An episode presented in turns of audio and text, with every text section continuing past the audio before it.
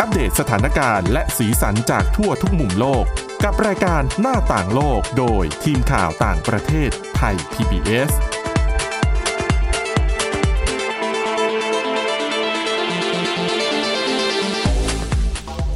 สวัสดีค่ะ คุณผู้ฟังนี่คือรายการหน้าต่างโลกค่ะ ก็กลับมาพบกับคุณผู้ฟังเป็นประจำนะคะ ตั้งแต่วันจันทร์ถึงวันศุกร์ทุกวันนะคะ ไม่เว้นแม้แต่วันหยุดนักขัตฤกษ์นะคะ คุณผู้ฟังก็สามารถติดตามพวกเราได้ทุกวันนะคะ ทุกที่ที่เข้าถึงอินเทอร์เน็ตค่ะอ่ะสำหรับวันนี้นะคะ พบกับคุณอาทิตย์สุโมนเรืองรัศนทรและดิฉันสวรักษ์จากวิวัฒนากุลค่ะ สวัสดีค่ะ อ่ะเรื่องแรกนะคะเป็นเรื่องที่น่าสนใจเกี่ยวกับเรื่องความเป็นผู้หญิง ค่ะ ของผู้นำประเทศ แล้วก็ปรากฏว่าได้รับคำถามจากนักข่าวที่ดูแล้วไม่ค่อยสร้างสรรค์เท่าไหร่นะคะ อันนี้กลายเป็นประเด็นที่แบบค่อนข้างคือหามากนะคะ นั่นก็คือเรื่องราวของจาซินดาอาร์เดนนะคะ ก็เป็นผู้นำของนิวซีแลนด์นะ ค่ะ คะเอ่อปรากฏว่าเธอเนี่ย ก็มีการหารือนะคะ พูดคุยกับเซนนามารินนะคะ เธอเป็นผู้นำของโปแลนด์นะคะอ่ะก็แน่นอนเป็นผู้นำประเทศการที่มาเยือนมาพบปะมาพูดคุยกันน่ะถือว่าเป็นเรื่องปกติธรรมดาที่เกิดขึ้นได้ ค่ะ แต่ประเด็นเรื่องนี้ที่กลายเป็นข่าวนะคะ เกิดขึ้น หลังจากที่มีการถแถลงข่าวนะคะมีการถแถลงข่าวร่วม แล้วปรากฏว่าหนึ่งในนักข่าวค่ะ เขาตั้งคำถามขึ้นมานะคะ ถามว่า การที่ผู้นำหญิงทั้งสองคนเนี่ย มานัดหารือพูดคุยกันมาเยือนกันเนี่ย เป็นเพราะว่าทั้งคู่เนี่ย มีอายุไล่เลี่ยกันใช่หรือเปล่า อืม ดิฉันเห็นคำถามตอนแรกก็จะงงว่า ค่ะ ถามทำไม ใช่ นะคะ และดิฉันก็อยากรู้มากเลยว่า แล้วคุณจาซินดาอาร์เดนเนี่ย เธอจะตอบคำถามอย่างไร ค่ะ เพราะว่าจากที่ผ่านๆมาเนี่ยนะคะ ถือว่าแม้เธอจะอายุไม่มากนะนะคะเอิ่มตอนนี้เนี่ยคุณจาซินดาอาร์เดนอายุ 42 ปี เท่านั้นเองสำหรับผู้หญิงที่ขึ้นมาเป็นผู้นำประเทศ ถือว่าอายุไม่มากนะคะ ค่ะ ซึ่งก่อนหน้าเนี้ยเธอก็สามารถตอบคำถามแล้วก็รับมือกับคำถามในสนามเนี้ยได้ค่อนข้างดี ค่ะ ปรากฏว่ารอบนี้ เธอตอบว่าอย่างนี้ค่ะ เธอบอกว่า ถาม เธอตอบคำถามด้วยการถามกลับไปว่า ถ้าหากว่า เหตุการณ์นัดพบกันในครั้งนี้การพูดคุยกันระหว่างผู้นำประเทศในครั้งนี้เป็นผู้ชายทั้งคู่อะคุณจะมีคำถามแบบนี้ไหม อืม นะคะ คุณจัสินดาอาร์เดนเนี่ย ก็บอกว่าอ่ะถ้าหากเหตุการณ์นี้นะ แต่เปลี่ยนคนเป็นบารักโอบามา อดีตประธานาธิบดีสหรัฐ พบกับจอห์นคี อดีตผู้นำนิวซีแลนด์ ค่ะ นักข่าวจะมีคำถามแบบนี้ไหมนะคะ แต่คำถามเนี้ยเกิดขึ้นเพียงเพราะว่าผู้หญิงสองคนมาพบกันมาพูดคุยกัน คุณมองว่ามันเป็นเรื่องไม่ปกติเหรอ อืม นึกออกไหม ค่ะ นะคะคำถามเนี้ยแล้วก็จะแบบเป็นเนื้อหาที่ถูกแชร์ในสื่อสังคมออนไลน์เยอะมากนะคะ เพราะมองว่าการที่ผู้หญิงขึ้นมาเป็นผู้นำประเทศ แล้วก็ทำหน้าที่เหมือนกับผู้นำชายคนอื่น ๆทำกลับกลายเป็นสิ่งที่ดูผิดปกติทำไมทำไมมันถึงเป็นเช่นนั้นนะคะ เอ่อในขณะที่คุณจาซินดาอาร์เดนเนี่ยก็ยังตอบไปอีกด้วยนะคะว่า การมาพบกันของเราทั้งสองคนในฐานะที่เราเป็นนายกรัฐมนตรีเหมือนกันนะคะแล้วก็เนื้อหาสาระในการพูดคุยเนี่ย ก็เพื่ออะกระชับความสัมพันธ์ระหว่างประเทศ พูดคุยถึงความร่วมมือด้านการค้าการลงทุน พูดคุยกันถึงปัญหาต่างๆ นานาที่เกิดขึ้นในโลกนี้ ไม่ว่าจะเป็นสงครามในยูเครนนะคะ ค่ะ เรื่องของเออหารือกันว่าทั้งโปแลนด์แล้วก็นิวซีแลนด์เนี่ยจะมีส่วนร่วมกันอย่างไรได้บ้าง ที่จะทำให้สงครามในยูเครนนั้นมันยุติลงรวมถึงปัญหาต่างๆ นานาที่เกิดขึ้นในโลกตอนนี้นะคะ รวมถึงปัญหาเรื่องสิทธิของสตรีในอิหร่าน ค่ะ ที่มีการประท้วงกันอย่างใหญ่โตช่วงหนึ่ง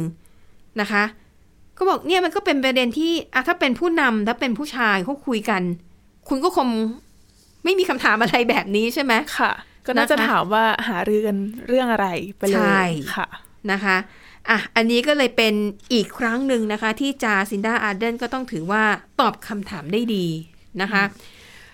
ถามว่าสาเหตุที่ทั้งคู่ถูก ถูกตั้งคำถามว่าเพราะอายุไล่เลี่ยกันเหรอถึงต้องแบบมาพูดคุยหารือกัน ค่ะ บอกว่าอ่าก็เลยไปดูกันนะคะว่าอายุทั้งคู่เท่าไหร่ คุณอาเดนตอนนี้อายุ 42 ส่วนคุณมารินซึ่งเป็นผู้นำโปแลนด์อายุ 37 เท่านั้นเอง อืม นะคะ แล้วก็อ่ะไหนๆพูดถึงเรื่องนี้แล้วเนี่ยไปดูอ้อขออภัยผู้นำประเทศฟินแลนด์นะคะ ช่วงแรกดิฉันพูดผิดไปหน่อย คุณเซนนามารินเนี่ยเป็นผู้นำเป็นนายกรัฐมนตรีของฟินแลนด์ ค่ะ นะคะซึ่งประวัติตัวเธอเองเนี่ยก็ไม่เบาเหมือนกันนะคะ ถ้าหากคุณผู้ฟังยังจำกันได้เนี่ยเคยมีภาพของเธอสมัยที่ยังไม่ได้ดำรงตำแหน่งค่ะ แล้วก็ไปเข้าร่วมงานปาร์ตี้อ่ะก็เป็นเรื่องปกติข ค่ะ อง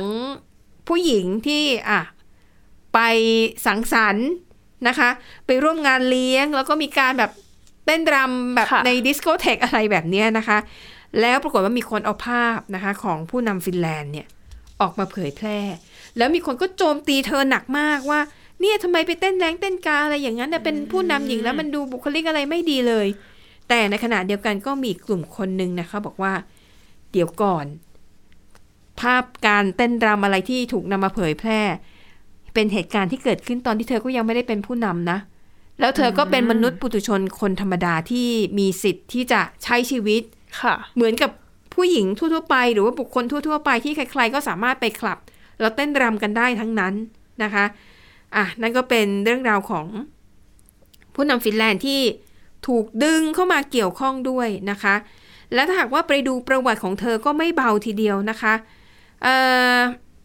ผู้นำของฟินแลนด์หญิงคนนี้เนี่ยนะคะมีประวัติชีวิตที่ค่อนข้างเอ่อมีมีรสมีชาติทีเดียวนะคะ ค่ะ เพราะว่าชีวิตในวัยเด็กของเธอเนี่ยพ่อแม่แยกทางกัน แล้วก็ อืม เธอก็ใช้ชีวิตอยู่กับคุณแม่นะคะก็คือ ค่ะ เป็นคุณแม่เลี้ยงเดี่ยว แล้วก็ตั้งแต่เล็กจนโตมาเนี่ยก็เจอปัญหาด้านการเงินตลอดนะคะ เธอบอกว่าคุณมารินเนี่ยนะคะ ก็ต้องเรียกว่าออกไปทำงานหาเงินตั้งแต่เล็ก ๆ ค่ะ ตอนอายุ 15 ปีเนี่ยไปทำงานที่ร้านเบเกอรี่นะคะ แล้วก็ช่วงที่เรียนมัธยมปลายเนี่ยก็ไปทำหน้าที่แจกนิตยสารแบบแจกฟรีอะ่ะ อืม ถ้าสมัยก่อนเนี่ยยังมีอยู่เดี๋ยวนี้ก็ไม่เห็นแล้วนะในเมืองไทยก็คือ รับจ้างไปแจกนิตยสารฟรีตามจุดต่างๆนะคะ เพื่อให้ได้มีเงินไปเรียนหนังสือนะคะ มีเงินไปจับจ่ายใช้สอยในโรงเรียนค่ะ และในเวลาต่อมาคุณแม่ของเธอที่เป็นคุณแม่เลี้ยงเดี่ยวเนี่ยนะคะ ก็มีคู่รักใหม่ แต่ว่าเป็นผู้หญิงเหมือนกัน อืม นะคะ ค่ะ ในตอนนั้นเนี่ยคุณมารินก็บอกว่าเธอรู้สึกเหมือนตัวเองเนี่ยไร้ตัวตน เพราะเธอไม่สามารถจะพูดคุยเรื่องเนี้ยอย่างเปิดอกกับครอบครัวของตัวเองได้ ค่ะ นะคะ แม้ว่าคุณแม่เนี่ยจะให้การสนับสนุนเธอโดยตลอด แล้วก็พยายามทำให้คุณมารินซึ่งเป็นลูกสาวเนี่ยเชื่อมั่นว่า ไม่ว่าคุณมารินอยากจะทำอะไรเนี่ยทำได้ทั้งนั้นนะคะ ในที่สุดแล้วคุณมารินนะคะ เป็นคนแรกของครอบครัวค่ะ ที่เรียนจบระดับมัธยมปลายและได้เข้าเรียนต่อในระดับมหาวิทยาลัยนะคะ และเธอเนี่ยก็เข้าสู่แวดวงการเมืองตั้งแต่อายุ 20 นะคะ แล้วก็มีความก้าวหน้า ค่ะ ในเส้นทางของนักการเมืองอย่างค่อนข้างรวดเร็วทีเดียว จนในที่สุดได้ขึ้นมาเป็นผู้นำประเทศฟินแลนด์ในอายุเพียงไม่เท่าไหร่นะคะ ถือว่าอายุยังน้อยอยู่มาก ๆ เลย อันนี้ก็เป็นเรื่องราวโดยคร่าวๆนะคะของผู้นำฟินแลนด์ค่ะ ค่ะ ก็เห็นว่ามันน่าสนใจดีเลย เอามาเล่าให้ฟังกันนะคะ ก็เป็นเรื่องในสังคมที่พอเป็นผู้หญิงก็อาจจะมีการ อืม ถูกตั้งคำถาม ใช่ ค่ะ ค่ะอ่ะ ไปที่อีกเรื่องหนึ่งค่ะ เป็นเรื่องราวเกี่ยวกับการหลอกลวงช่อโกงนะคะ แต่ว่าเกิดขึ้นที่ประเทศบราซิลนะคะ ต้องไปถามคุณอาทิตย์สมวนว่า เป็นการโกงในรูปแบบไหน ค่ะ อันนี้เป็นเรื่องราวจากอ่าเผยแพร่โดยสำนักข่าว BBC นะคะ ค่ะ คือองค์การการท่องเที่ยวโลกแห่งสหประชาชาติเนี่ย เปิดเผยข้อมูลค่ะว่าตอนนี้เนี่ย การที่มิจฉาชีพใช้สื่อดิจิทัล หลอกล่อเหยื่อ เพื่อขายแพ็กเกจท่องเที่ยวอะค่ะ ค่ะ เหมือนกำลังเป็นปัญหาที่พบเห็นได้บ่อยขึ้น อืม แล้วก็พบได้ทั่วโลกนะคะ แล้วการโกงเนี่ยก็เกิดขึ้นอย่างเป็นระบบด้วย ค่ะ นะคะ คือมีชาวบราซิลหลายสิบคนเลยนะคะ ตกเป็นเหยื่อกลโกงรูปแบบนี้นะคะ ก็คือหลงซื้อทริปท่องเที่ยวจากชายคนหนึ่ง ค่ะ นะคะที่อ่าใช้ Instagram โพสต์ภาพโรงแรม โพสต์ภาพสถานที่ท่องเที่ยว จนทำให้ก็คือดูน่าเชื่อถืออะค่ะ ค่ะ เลยทำให้มีหลาย ๆ คนเนี่ยไปหลงเชื่อนะคะ อย่างเหตุการณ์นี้นะคะ เกิดขึ้นเมื่อปีที่แล้ว เกิดขึ้นกับคุณมาเรียนะคะ เป็นชาวบราซิลที่อาศัยอยู่ในออสเตรเลีย ก็คือตอนนั้นตัดสินใจหนีหน้าร้อน อยากพาครอบครัวเนี่ยไปทริปสกีที่ยุโรปนะคะ ค่ะ แล้วก็ทริปนี้เนี่ยก็จะเป็นการเดินทางออกนอกประเทศครั้งแรกของเธอด้วย นับตั้งแต่โควิดระบาดนะคะ ค่ะ ก็เลยอยากให้ออกมาพิเศษที่สุด ทีนี้เธอก็ได้คอนแทคของนายหน้าชาวบราซิลนะคะ ก็คือคุณราฟาเอล ค่ะ ซึ่งเพื่อนของเธอเนี่ยแนะนำมาอีกทีนะคะ ก็อย่างที่บอกไปนะคะ คือในอินสตาแกรมเนี่ยโพสต์ภาพสถานที่หรูๆ ก็คือดูเป็นนายหน้าท่องเที่ยว ค่ะ เธอก็เลยหลงเชื่อนะคะ แล้วก็จ่ายเงินไป 20,000 ดอลลาร์สหรัฐ หรือประมาณ 7 0 0 0 0 0 บาท เป็นค่าทัวร์ค่ะ ค่ะ ตอนแรกเนี่ยก็คือทุกอย่างก็ดูปกติดีนะคะ แต่ว่าพอเธอไปเช็คเอาท์ออกจากโรงแรมที่ 3 แห่งอ่ะโรงแรมแห่งที่3อะค่ะ ผู้จัดการโรงแรมเนี่ยก็แจ้งว่าห้องที่เธอพักอะค่ะ ยังไม่มีการชำระค่าที่พักเลย แสดงว่านี่เป็นการไปเที่ยวแบบไปกันเองใช่ไหมคะ ไม่ได้ไป ค่ะ กับกรุ๊ปทัวร์คณะใหญ่ ใช่เหมือนไปเป็นครอบครัว แต่ว่าติดต่อให้เขาติดต่อให้ เรื่องโรงแรมเรื่องสถานที่ท่องเที่ยวต่างๆ ให้ ใช่ค่ะ ค่ะ แล้วพอจากหลังจากเหตุการณ์เนี้ยค่ะ ก็ตามมาด้วยเหตุการณ์อื่น ๆ อีกนะคะ อย่างพอเธอพาครอบครัวไปขึ้นรถไฟ ค่ะ แต่ว่าพบว่าตั๋วที่จัดหาไว้ให้สองใบอะค่ะ ค่ะ เป็นเลขใบสั่งซื้อเดียวกัน ม ก็คือหมายความว่าจะใช้ได้แค่ใบเดียว โอเค ค่ะ แล้วก็พอไปพักที่โรงแรมอีกแห่งหนึ่งเนี่ย ก็เจอกับปัญหาแบบนี้เหมือนกัน ค่ะ ก็คือแจ้งว่าเธอไม่ได้จ่ายเงินค่าห้องพักนะคะ ซึ่งตอนแรกเนี่ย เธอก็คิดว่าราฟาเอลเนี่ยอาจจะแค่เหมือน อาจจะเกิดความผิดพลาด อืม อาจจะทำ ค่ งานไม่ดีอะไรอย่างเงี้ยค่ะ ค่ะ แต่พอเจอหลาย ๆ เหตุการณ์เจอซ้ำๆเนี่ยก็เริ่มรู้แล้วว่าน่าจะจงใจมากกว่า โอเค ค่ะ ค่ะ ซึ่งสรุปแล้วนะคะ คุณมาเรียก็เสียเงินไปกับการท่องเที่ยวครั้งนั้นเนี่ยสามหมื่นดอลลาร์สหรัฐ หรือประมาณ 1 ล้านบาท จากตอนแรกที่กะว่าน่าจะอยู่หกเจ็ดแสน ใช่ค่ะ กลายเป็นหนึ่งล้านเพราะว่าไปถึงที่แล้ว ก็ ไง ต้องไปจ่ายเพิ่ม ก็ อีก ต้องไปจ่ายเพิ่มอีก ใช่ค่ะ ซึ่งก่อนหน้านี้นะคะ คุณราฟาเอลเนี่ยบอกเธอว่าชำระค่าที่พักให้หมดแล้ว แล้วก็อัปเกรดห้องให้ด้วย ค่ะ แต่พอไปจริงๆเนี่ยก็คือสิ่งนั้นไม่ได้เกิดขึ้นนะคะ แล้วก็เธอเนี่ยต้องควักกระเป๋าจ่ายเพิ่มเข้าไปอีกนะคะ ค่ะ แล้วพอเหมือนพอหลังจากทริปนี้นะคะ เขาก็เหมือนมีการติดต่อกัน คุณราฟาเอลเนี่ยก็รับปากว่าจะจ่ายเงินคืนให้ ค่ะ นะคะ แล้วก็เหมือนส่งหลักฐานมาให้ด้วยว่าโอนเงินให้แล้วนะ อืม แต่พอเธอไปเช็คในบัญชีเนี่ยก็ไม่มีบัญชี เงินไม่เข้า อ่ใช่เงินไม่เข้าค่ะ ค่ะ เธอก็เลยตัดสินใจโพสต์เรื่องราวที่เจอเนี่ยบนโซเชียลมีเดียนะคะ อืม ทีนี้ทนายฝั่งนั้นของทนายของคุณราฟาเอลเนี่ย ก็มาเสนอเงินให้ 20,000 ดอลลาร์สหรัฐ ค่ะ แลกกับการที่ให้หยุดเผยแพร่ โอเค เรื่องราว ค่ะ ตรงนี้นะคะ ซึ่ง ค่ะ เธอก็ปฏิเสธข้อเสนอนั้นนะคะสำนักข่าว BBC เนี่ยก็ติดต่อไปยังคุณราฟาเอลด้วย ค่ะ เพื่อสอบถามถึงสิ่งที่คุณมาเรียเล่าให้ฟังนะคะ กล่าวหา ใช่ค่ะ เขาก็เหมือนพูดขึ้นมาว่า มันเป็นปัญหาที่ไม่สามารถลงรายละเอียดได้ อืม นะคะ แล้วก็เป็นเรื่องเกี่ยวกับราคาของโรงแรมที่เธอพัก ค่ะ ซึ่งห้องนั้นเนี่ยเหมือนไม่ได้รวมอยู่ในแพ็กเกจท่องเที่ยว อ่าฮะ ค่ะ ค่ะก็คือ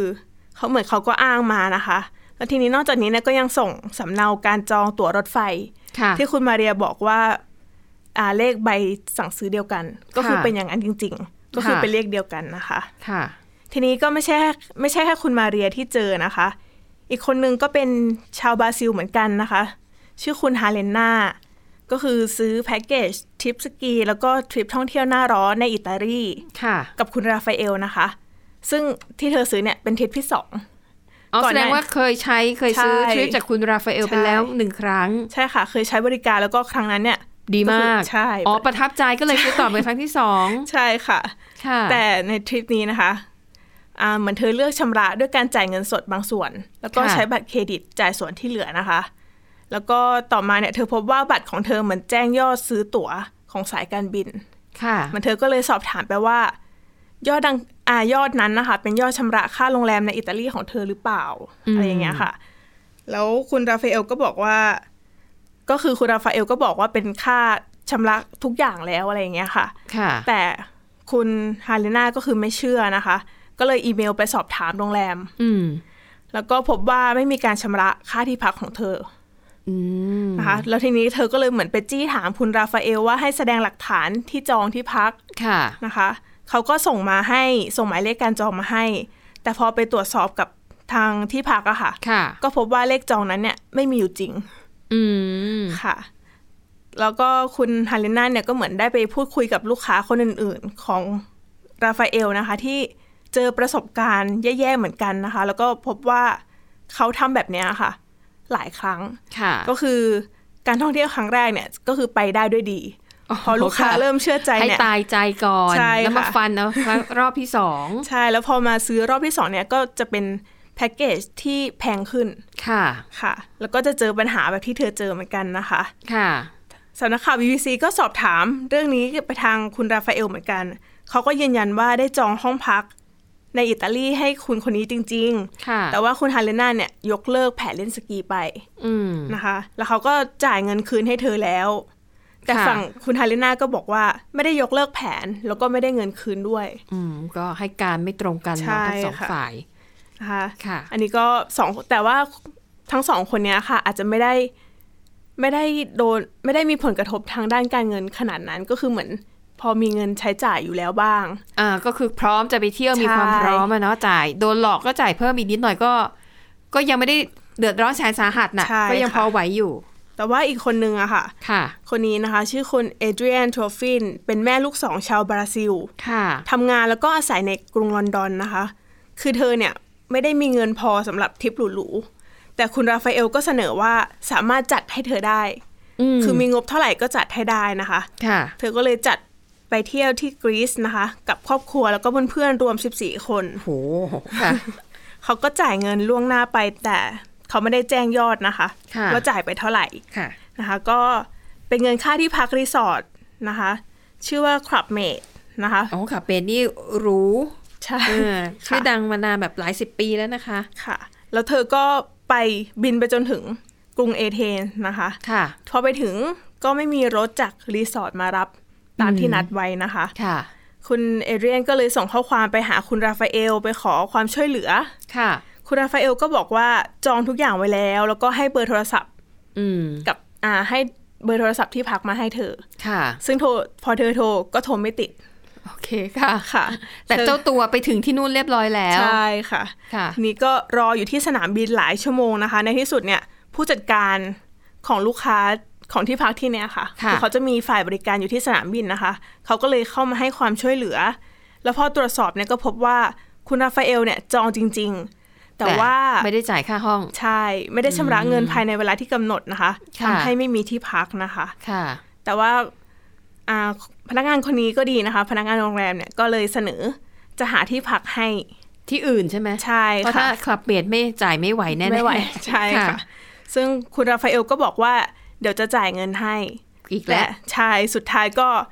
ไม่ไม่ได้จ่ายให้นะคะ แล้วก็ ค่ะ สามีของคุณเอเรียนก็ต้องจ่ายเอง อืม เป็นเงินประมาณ 8,500 ดอลลาร์สหรัฐหรือว่า ค่ะ ประมาณ 3 0 0 0 0 0 บาท ค่ะ นะคะสำหรับเคสนี้เนี่ยสำหรับเคสนี้นะคะ คุณราฟาเอลบอกกับ BBC ว่าเขาได้ยกเลิกการจอง เพราะว่าเหมือนเธอไม่ยอมจ่ายเงิน ที่ค้างชำระเขาอยู่ ค่ะ ค่ะ แต่ว่าคุณเอเรียนเนี่ยก็เหมือนแสดงหลักฐานว่าจ่ายทุกอย่างไปหมดแล้วตั้งแต่ก่อนออกเดินทาง อืม ค่ะ ก็มีการไปพูดคุยกับเหยื่อรายอื่นๆอีกนะคะ ก็เหมือนโดนไปแบบเนี้ยค่ะ หลายคนเลยทีเดียวนะคะ แล้วก็ยังได้มีการพูดคุยกับทนายความที่ว่าความให้กลุ่มลูกค้ารายอื่นของราฟาเอล อีกเกือบ 50 คนนะคะ ค่ะ ก็พบว่ามีมูลค่าความเสียหายเนี่ยรวมกันทั้งสิ้นเนี่ยประมาณ6ล้าน5แสนบาท อืม ก็คือ ค่ะ สูงมากนะคะ แต่ว่าคุณราฟาเอลก็ปฏิเสธข้อกล่าวหาทั้งหมด แล้วก็รู้